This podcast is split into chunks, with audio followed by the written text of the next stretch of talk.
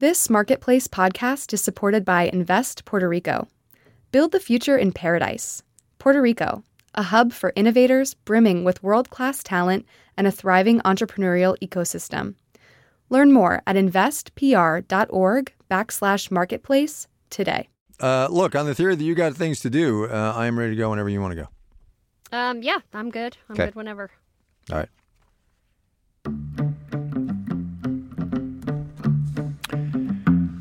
Hey, everybody, I'm Kai Ryssdal. Welcome back to Make Me Smart, where we make today make sense.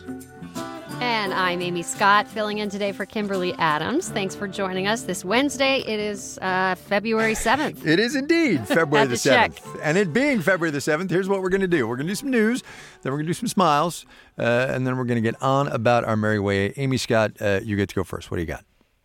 Okay. Um, well, I saw this uh, this morning, I guess in Bloomberg, but it came from a blog post from the New York Fed, which looked at the growth in wealth since the pandemic. And a pretty surprising headline Younger adults far outpaced other groups in wealth growth since the pandemic. Uh, and I just found this fascinating. The total wealth among people under 40, adults under 40, I should say, rose 80% since ni- since 2019 compared to just 10% for mm-hmm. those of us between 40 and 54 and 30% for folks over 55. And economists say this is partly because of the stock market, gains in the stock market.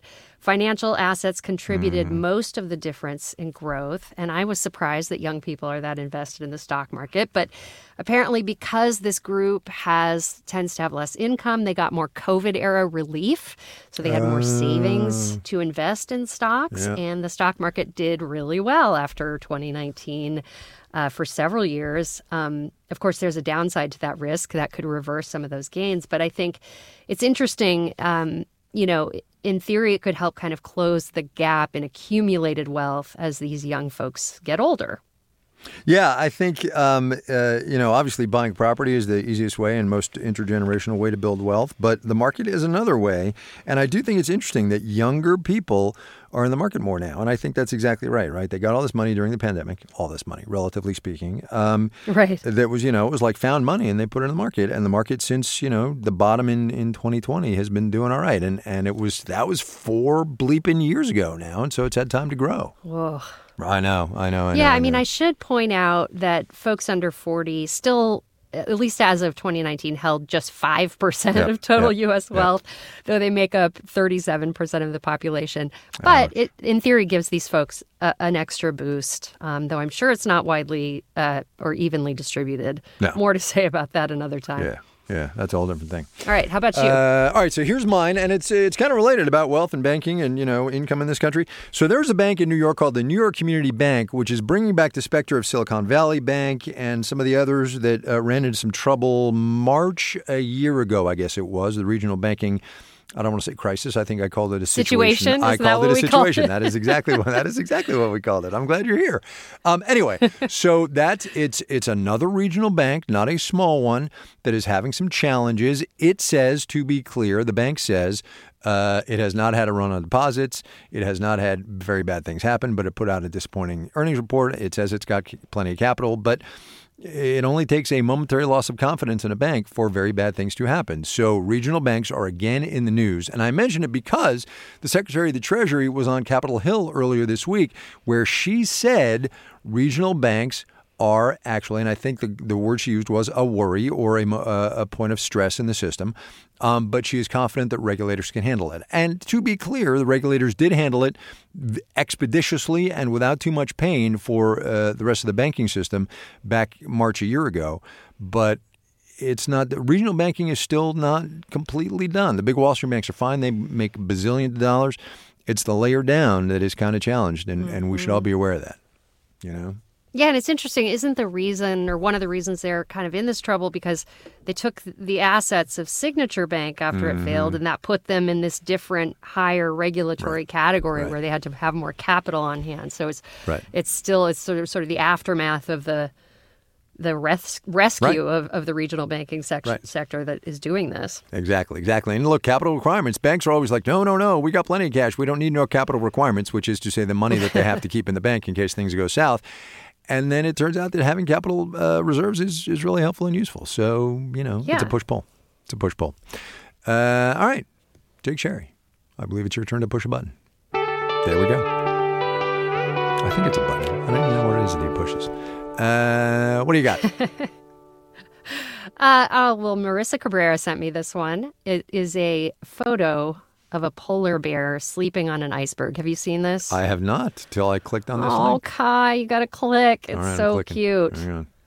All right, go ahead. So it seems like a lot of photos Oh of polar God, bears are really That's great. sad and Yeah, depressing because of climate change. But this is just a this like fat little guy, girl. I, I Mm-hmm. don't know the, the gender of the of the bear, sleeping on an iceberg near Svalbard, which is this very cool archipelago uh, territory of Norway, way above the Arctic Circle. And the photographer won the 2023 Wildlife Photographer of the Year People's Choice Award, which is hosted by London's Natural History Museum. It's a British amateur photographer named Nima Sarikhani, uh, and it's just really sweet. So check it out. You totally should. You totally should, and it's really it's really cool because, as the photographer points out in the in the text accompanying this picture, most pictures of um, these kinds of things, climate change pictures, are are challenging. This one, she says, inspires hope, and it kind of does. Kind of does. It does. Kind of neat. It really does. Uh, mine is uh, a thing I didn't know existed until today, which is competitive jigsaw puzzling. I just, I'm not a jigsaw puzzler, but my wife and, and our daughter uh, uh, are. Competitive speed puzzling. These people are f- doing five, the people who win the championships are doing 500 piece puzzles, puzzles rather, in 37 minutes, which is just, are you kidding me? and, and here's my thing. I always thought puzzles were a thing for like on vacations by the lake or whatever, or on a wintry day inside, or pandemics, right? But but you know when you're inside, you got a lot of time, whatever, and you take your time and you do a couple of pieces as you pass by on the way to whatever. You know, these people are sitting down and they're like practicing and drilling, and and I, it's, I mean, yay for them, but why? That sounds stressful, though, right? Isn't it supposed to be Exactly. relaxing? That's what I'm But saying. But like, if if there's a thing that you can do, there's a know, I competition, right? Of course, we made this a competition. Of course we did, because of course. Anyway, uh, there we go. Quick and uh, quick and easy today. We're done today. Back tomorrow. Uh, you know how to get a hold of us if you need to. Thoughts, questions, comments, criticisms, or uh, compliments. uh, make me smart at marketplace.org or leave us a voicemail 508, the letter U, the letter B, and then S M A R T.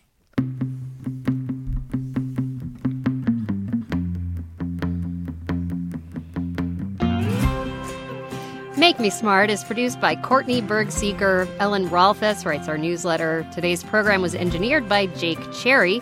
Talia Menchaca is our intern. Ben Tolliday and Daniel Ramirez composed our theme music. Our senior producer is Marissa Cabrera. Bridget Bodnar is the director of podcasts. Francesca Levy is the executive director of digital and on demand. Look, Nailed it. I, you know, I have to entertain myself somehow. That's all I'm saying. Jon Stewart is back in the host chair at The Daily Show, which means he's also back in our ears on The Daily Show Ears Edition podcast. The Daily Show podcast has everything you need to stay on top of today's news and pop culture. You get hilarious, satirical takes on entertainment, politics, sports, and more from Jon and the team of correspondents and contributors. The podcast also has content you can't get anywhere else, like extended interviews and a roundup of the weekly headlines. Listen to The Daily Show, Ears Edition, wherever you get your podcasts.